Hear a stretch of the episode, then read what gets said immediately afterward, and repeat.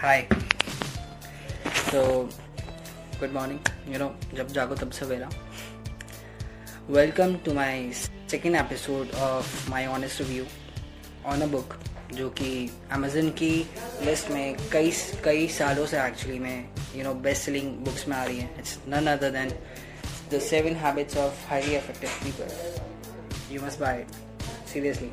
It's worth reading. Because, you know after, while i was reading this book and when i completed this book what i really realized is that i'm a psychologist now I, that, that's what i that's what this book made me feel like you know and um, there are so many things to share about this book but जो ultimate फंडा जो इस book में you know एक formula दे रखा है जो कि मैंने एक स्टोरी में भी बताया था कि मैं ज़रूर उसके बारे में शेयर करूँगा बट उस टाइम में मुझे नहीं पता था कि पूरी बुक ही उसी फॉर्मूला के ऊपर बेस्ड है मतलब पूरा का पूरे जो सेवन हैबिट्स इसमें डिस्कस की है एक्चुअली वो फॉर्मूला के ऊपर ही है। So you know the form उसी के बारे में आज मैं डिस्कस करूँगा उस, उसको कैसे हम एक्चुअल में लाइफ में कनेक्ट कर सकते हैं उसके बारे में थोड़ा बहुत बताऊँगा। एंड यू नो अगर तुमने वो फॉर्मूला समझ लिया ट्रस्ट मी तुम ये बुक में जो फॉर्मूलाज या ये जो तरीका बताया है जो परसेप्शन बताया है अगर तुमने वो फॉर्मूला समझ लिया तो ये बुक में जो बुक का जो की एलिमेंट है देन तुम्हें बुक ना तो ये बुक पढ़ने की ज़रूरत पड़ेगी and you will get through your way in the best way possible and so let's begin so formula is P by P C formula मैंने बताया था क्या है ये। मैंने अपनी पोस्ट में भी शेयर किया बट डिस्कस नहीं किया कि ये है है क्या actually P by P C formula is nothing but you know P means production of your desired result and PC means production capacity of your desired result. मतलब यू नो राइटर ने तो कहानी के थ्रू बताया था।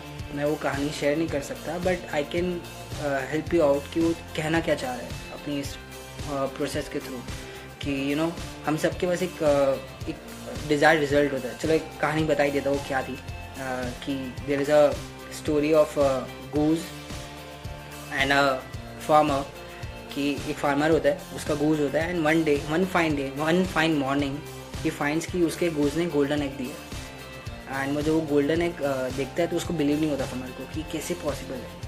सो वो उस चीज़ को फेंकता है। एंड देन उसको लगता है, नहीं यार पॉसिबल नहीं है। देन अगले दिन वो वापस अगला दिन आता है। अगले दिन वो देखता है, एक और अंडा, वो भी गोल्डन तो इवेंचुअली दो तीन और दिन ऐसे चले जाते हैं। देन ही रियलाइज़ कि हाँ भाई, ये चीज़ पॉसिबल है। ये चीज़ एक्चुअली में हो रही है।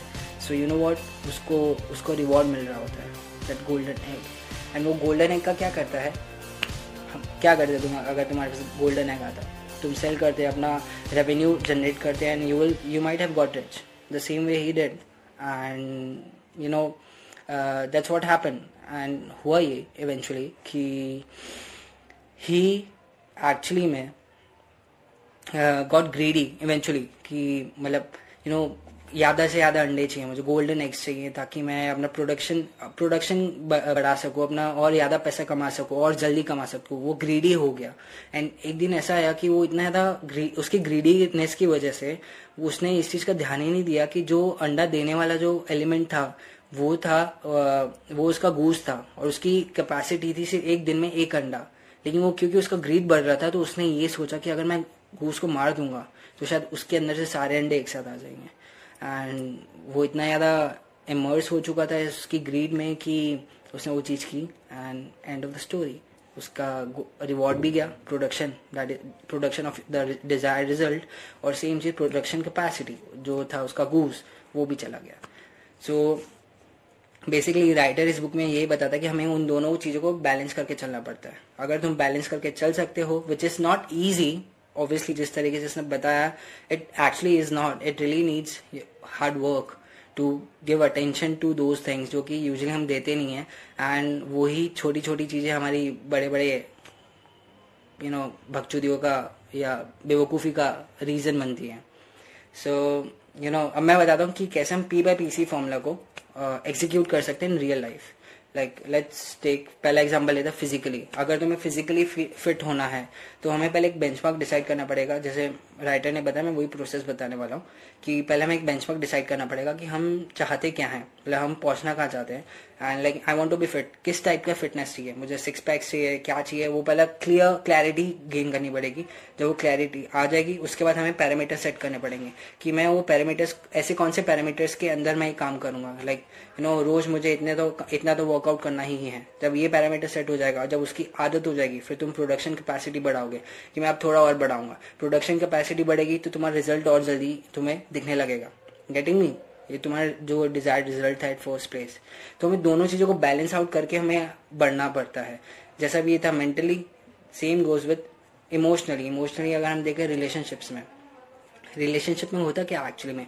कि यू you नो know, लोग एक दूसरे के साथ एक कनेक्शन फील करते हैं। They get along together they feel they have they having a good time and then eventually you know it it it gets over because जो सबसे इम्पोर्टेंट एलिमेंट जो राइटर ने भी बोला है, एक रिलेशनशिप में या किसी भी चीज़ में ज़रूरी है, वो है ट्रस्ट अगर वो भरोसा नहीं है then no matter how much you love your partner it will end the way the worst way you can expect it to be so भरोसा बहुत इंपॉर्टेंट है और वो भरोसा बिल्ड करने में टाइम लगता है. It's not one night one night stand वाला थिंग नहीं कि भाई एक दिन में हो जाएगा सारा.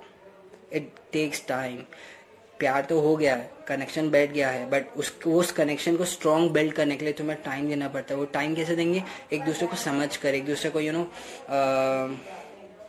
समझ कर एंड मतलब एक दूसरे के बारे में जानो and get to know each other that's the only solution तभी तुम्हें भरोसा बढ़ेगा। And seriously don't lie don't lie trust me and when it comes to mental which is professionally अगर हमें P by P C formula के बाद बोलूँ तो इट्स वेरी नॉर्मल कि पहले तो अपना बेंचमार्क डिसाइड करो कि तुम्हारा जो असाइनमेंट या प्रोजेक्ट जो तुम्हें मिला है उससे तुम क्या अचीव करना चाह रहे हो? तुम्हारी ऑर्गेनाइजेशन क्या चाह रही है उस पर्टिकुलर असाइनमेंट से उस पर्टिकुलर प्रोजेक्ट से? एंड देन उसके बाद uh, अपने पैरामीटर सेट करो कि वो पैरामीटर्स क्या होंगे जिसके अंदर तुम्हें वो टारगेट को अचीव करना है। And then start your cycle पहली साइकिल में तुम्हें पता चलेगा तुम्हारी कैपेसिटी कितनी है।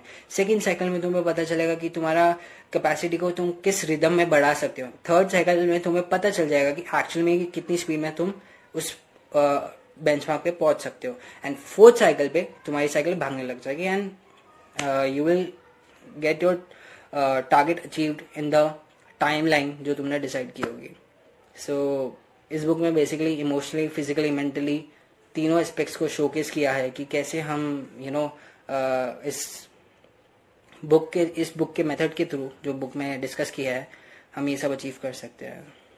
I know I honestly did not had anything funny to share about that because I honestly think after reading this book I am I feel like I am a psychologist मतलब ऐसा feeling आता है because जिस तरह जो perception इस book में writer ने शो किया है it really gives a very different and unique and positive perception about life in general जो भी प्रॉब्लम्स हम फेस कर रहे हैं, हर कोई कुछ ना कुछ चैलेंज फेस कर रहा है। And I am really really really thankful to my friend who gifted me this book and yeah that's it and one last thing this is the end of the review, but you can give me the book. I will read it for you. Okay? Bye.